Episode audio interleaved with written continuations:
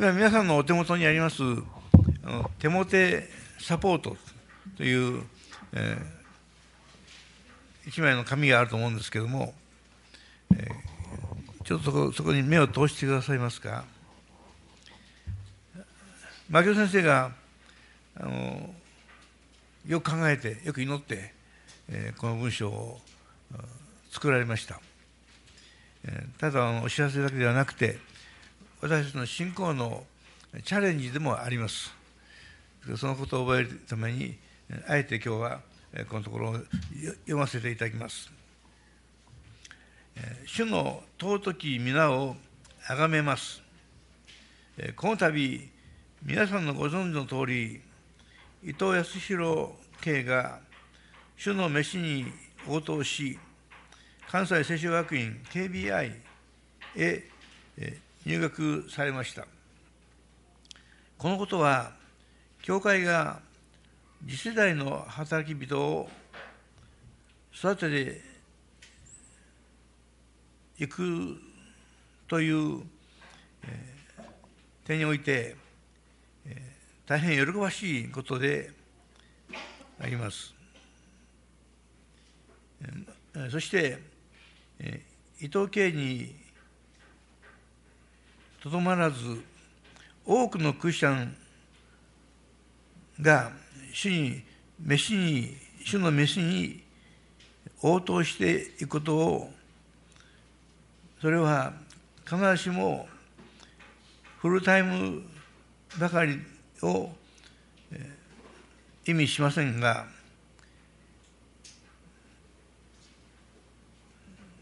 しませんが、主の御心と信じ、願うものです。伊藤家のケースについては、パークサイドのミニストリーを継続しながら、奈良県生駒の KBI での学びと訓練を受けることになっております。そこで、教会の皆さんに支援をお願いしたいと思います。具体的には、伊藤圭が毎週末、パークサイドに帰ってくるための費用、月額4、5万円をサポートしていただく、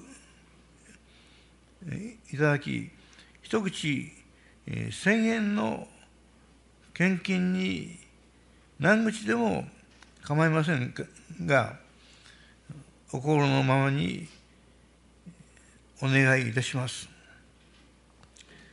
パウロが次世代の働き働き人であるテモテをサポートしていったように、私たちも次世代を意識する教会として、次世代のための支援をするという意味において、手モテサポートと名付けました。お祈りくださり、示された、示される方は、下記の申込書に記入してくださり、提出してください。また、手モテサポートの箱を用意しますので、できれば毎月の第一日曜日に封筒をお入れください。皆さんの祈りと支援を心より感謝します。主の祝福がありますように、在州、パークサイドチャペル牧師小池真紀夫、と書いてあります。そして、このページの下のところに、サポートの申し込み書がありますが、これに書いて、決められた方は、受付に置いてあります赤い箱の中に、この、切り取ったものを入れていただくと感謝です。まあ、そんな意味で、え、いつも神様は私たちにチャレンジを与えてくださいます。そして、どうやってそれに乗り越えていくかは、私たちの信仰にかかっていると思うんです。ですからどうぞ、誰か困っている人が助けるということだけではなくて、これからもっと神様の働きが進展しますように祈っていただきたいし、そしてそのために、え、捧げていただくことができたら本当に感謝だと思います。一言お祈りしましょう。天のお父様、先週、KBI の入学式に、伊藤康兄弟をこの教会から送ってくださって、多くの若者たちと共に新たなチャレンジを受けることができますことを感謝します。どうぞ、えこの生活が、またこの思いが、イエス様にあってさらに大きく開花しますように、十分な備えができますように、豊かなあなたの導きの中で、えー、成長しますように、どうぞ導いてください。主イエスキリストのお名前によってお祈りします。アーメン。はい、ありがとうございます。あのこれ書いてくださるのは今日でも結構ですので、書いた分だけね、えー、捧げていただくのは来週からでもいいと思います。はい、それでは今日は、えー、受難週に入るんですね。イエス様が十字架にかかるために、えー、エルサレムの都に行っていろんなことをなさった、えー、そのことを私は覚えたいと思います。えー、マルコの福音書の11章の12節から18節まで読みましょうか。マルコの福音書11章12から18まで。聖書をお持ちの方はぜひも開いてください。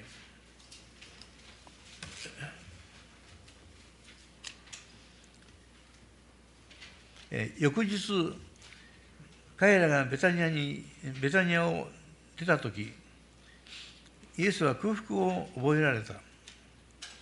葉の茂ったイチジクの木が遠くに見えたので、それに何かありはしないかと見に行かれたが、そこには、そこに来ると、葉の他は何もないのに気づかれた。一時期のなる季節ではなかったからである。イエスはその木に向かって言われた。今後、いつでもいつまでも誰もお前の実を食べることのないように。弟子たちはこれを聞いていた。それから彼らはエルサレムについた。イエスは、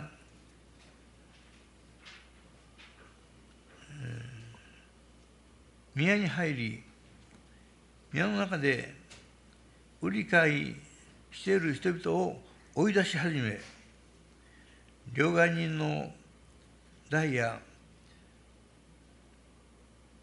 鳩を売る者たちの腰掛けを倒し、また宮を通り通り抜けて器具を運ぶことを誰にもお許しにならなかった。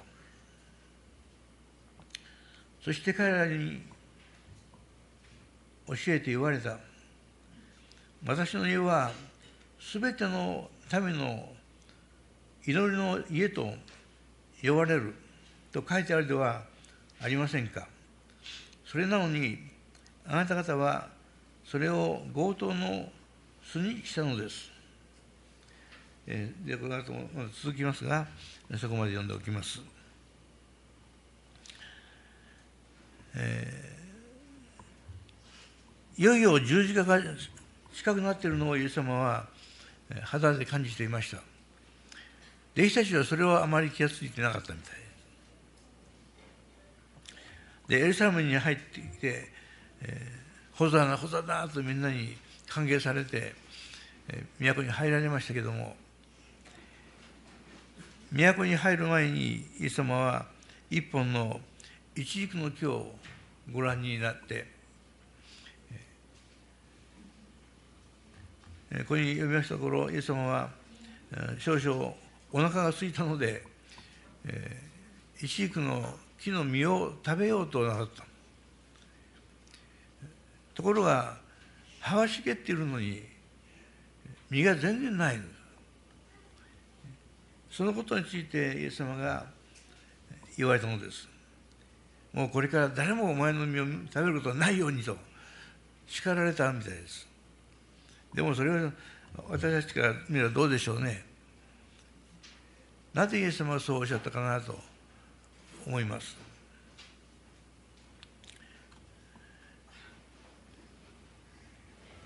この一軸の木を公に呪って呪って、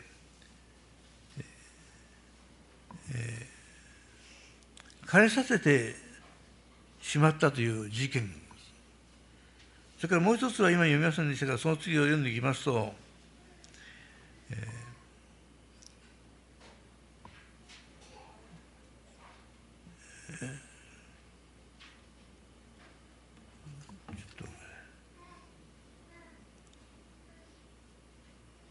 一軸の木が枯れるという事件が起こりました。そしてもう一つは、そのエルサレムの宮に入られた時に、宮の中で商売している多くの者たちを夢中にして追い払ったという、その事件が起こりました。そんな彼らの状態を鋭く見て、その状況を見抜いてイエス様はなさったようであります。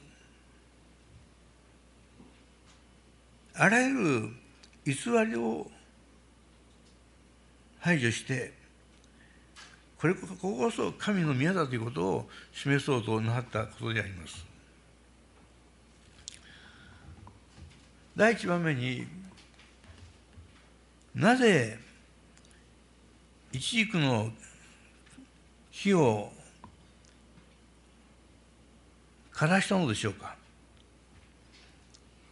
？12節から24節まで読んでますとそこに詳細が書かれています。私たちの目にはどのように映るでしょうか？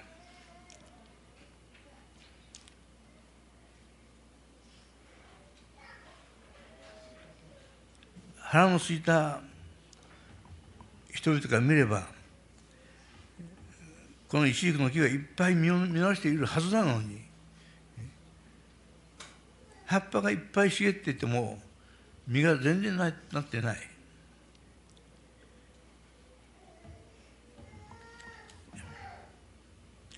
この事件を理解するためには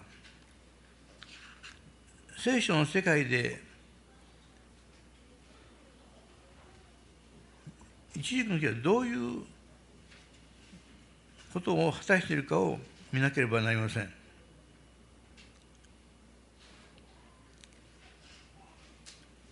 イエス様はこの一軸の木を見て、えー、もう誰もお前の実を食べてはならないと言ってその一軸の木を枯れさせてしまいました。イスラエルの民族を一軸の木に例えて語られたのです。イスラエルの民族が神の手によって培われ育ち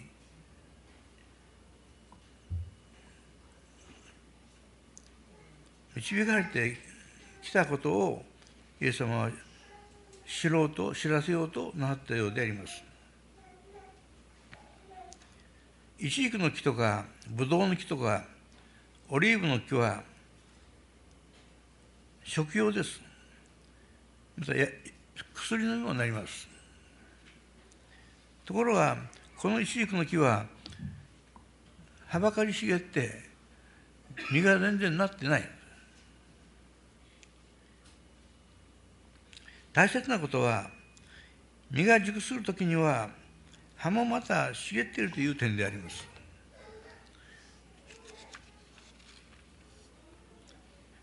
この事件は3月に起こったことです。杉越の祭りという祭りがありました。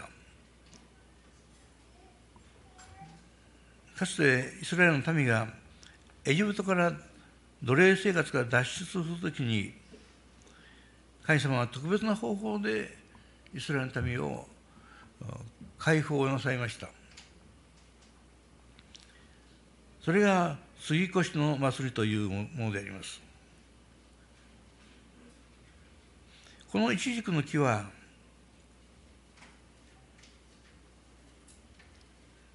葉の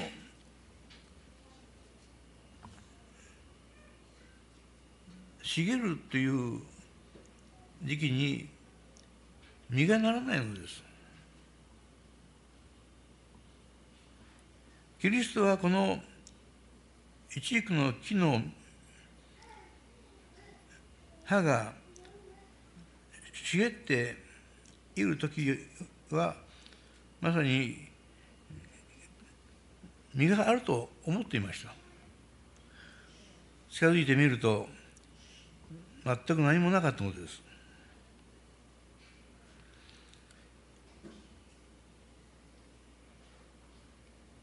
表面的には熱心に神を礼拝し、毎年民族を挙げて水越しの祭りをしていました。キリストはそこに潜む数々の偽善を見抜かれました。エルサレムの神殿は栄えているように見える。そして人がいっぱい出入りして大変賑やかく見えるでも彼らの中に真実がない本当の意味がないということを見抜かれたのですイチジクの木とイスラエルの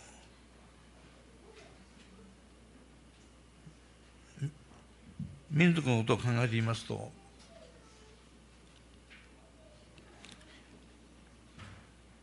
この時期、エルサレムは非常ににぎわいを見せていました。水越の祭りの時です。旧約聖書の時代に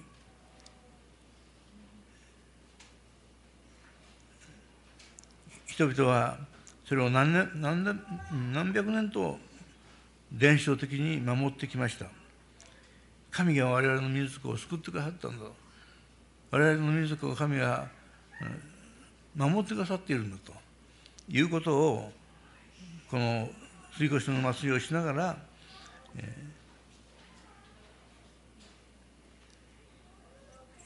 ー、していました。神の御子により、神の子羊イエス様、十字架では血が流されて、そして人類の人々の救いのためにイエス様が血を流して行かれた。この追加の祭りもそうです。子羊のを捧げて子羊の血を家の門中に塗り家紋に塗って神様の刑罰から逃れたのです。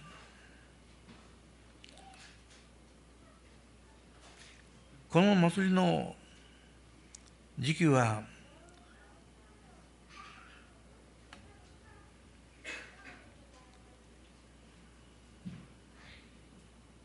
国外にも国内にも子どもたちでも大人にも全ての人が分かるように伝統的に守ってきたのです。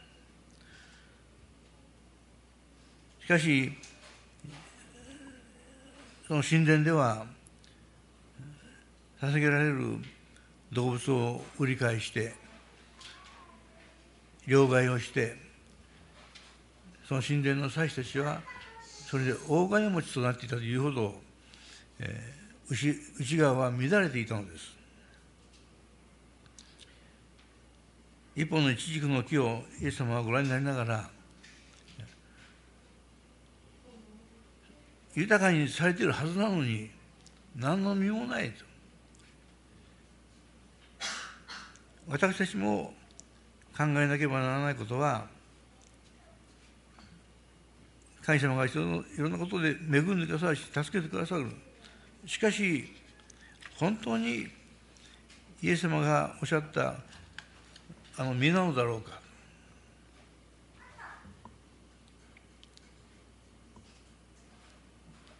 そして彼らに言われた私の家はすべての民の祈りの家と呼ばれると書いてあるではありませんか。この神殿は祈りの家です。私たちのこの教会も祈りの家という集会をしています。それが中心なんですよ。そこによって一人一人がさらに強められていきます。備えられていきます。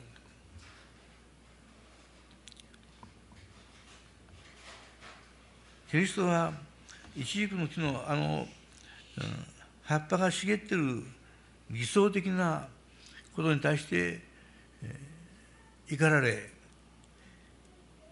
また水越の祭りを行っている彼らも伝統的に習慣的にそれでお金儲けをしているような祭司たちを見識なったのであります。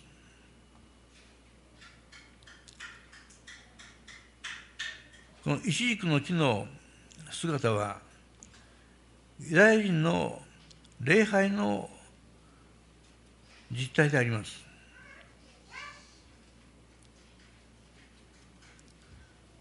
見かけは栄えているように見えます。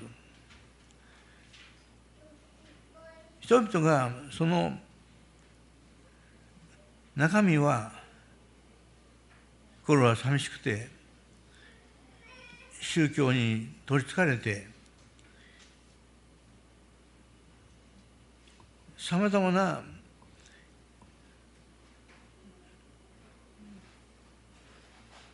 ことに心が奪われています。しかし、実際には身がない。神の身と身を持っていても実がない。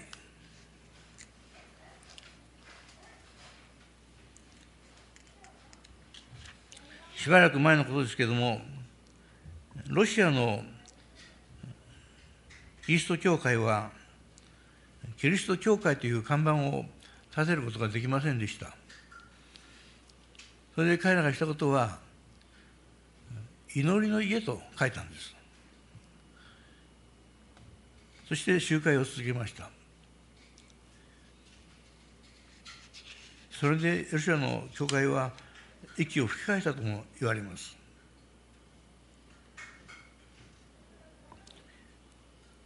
私たちも考えたい。私たちの礼拝はどうでしょうか？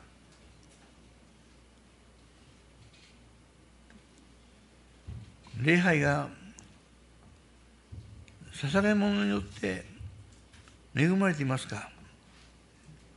表面的な心の上空だけのものになっていないでしょうか私たちが教会で礼拝というのは、つまり、礼拝を、うん、捧げるということであります。よく日本私の教会に使います。捧げ物をしましょう。教会では何を捧げますか？一つは賛美を捧げます。賛美するんじゃなくて賛美を捧げるんです。感謝として喜びとして。それから2番目には祈りを捧げることであります。いつも何かお願い事ばかりするんじゃなくて神様に祈りを持って自分自身を捧げていくのです。次には献金を捧げると言います。あれは捧げ物をするというでしょ。捧げ物は私の心を捧げることです。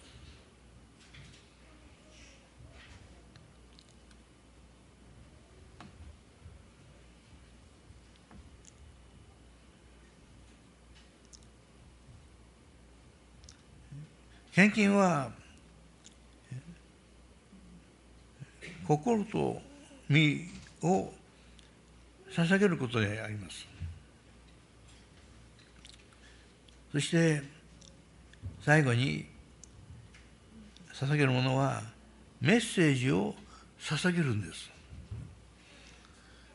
牧師たちは毎週毎週苦労しています。聖書からどういう言葉が与えられているかなと思って。でも聖書の言葉をメッセージを作るんではないんです。与えられたメッセージを皆さんに使えるために皆さんに差し上げるために働いているわけです。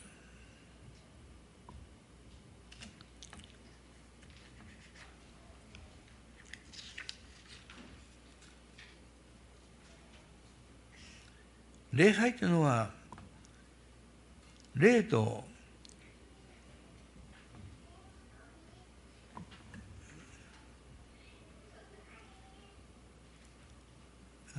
霊をもって捧げること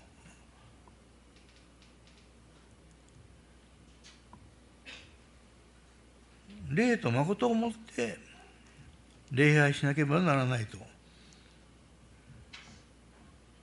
ヨハネの4章の24節に書いてあります。あなたの教え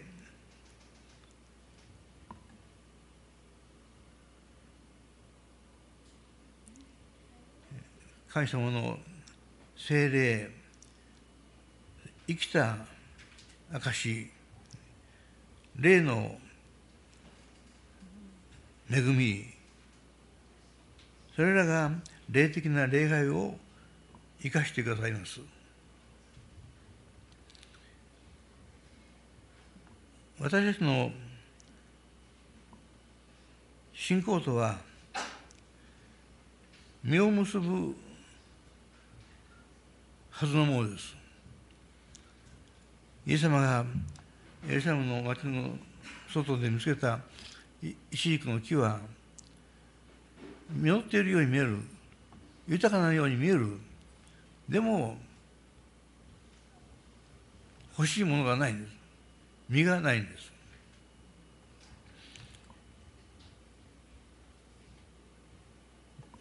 実を結ぶ一時国となりたいですが神様に対する信仰を持つことであります。祈りを捧げることであります。人を許し、人と和解することであります。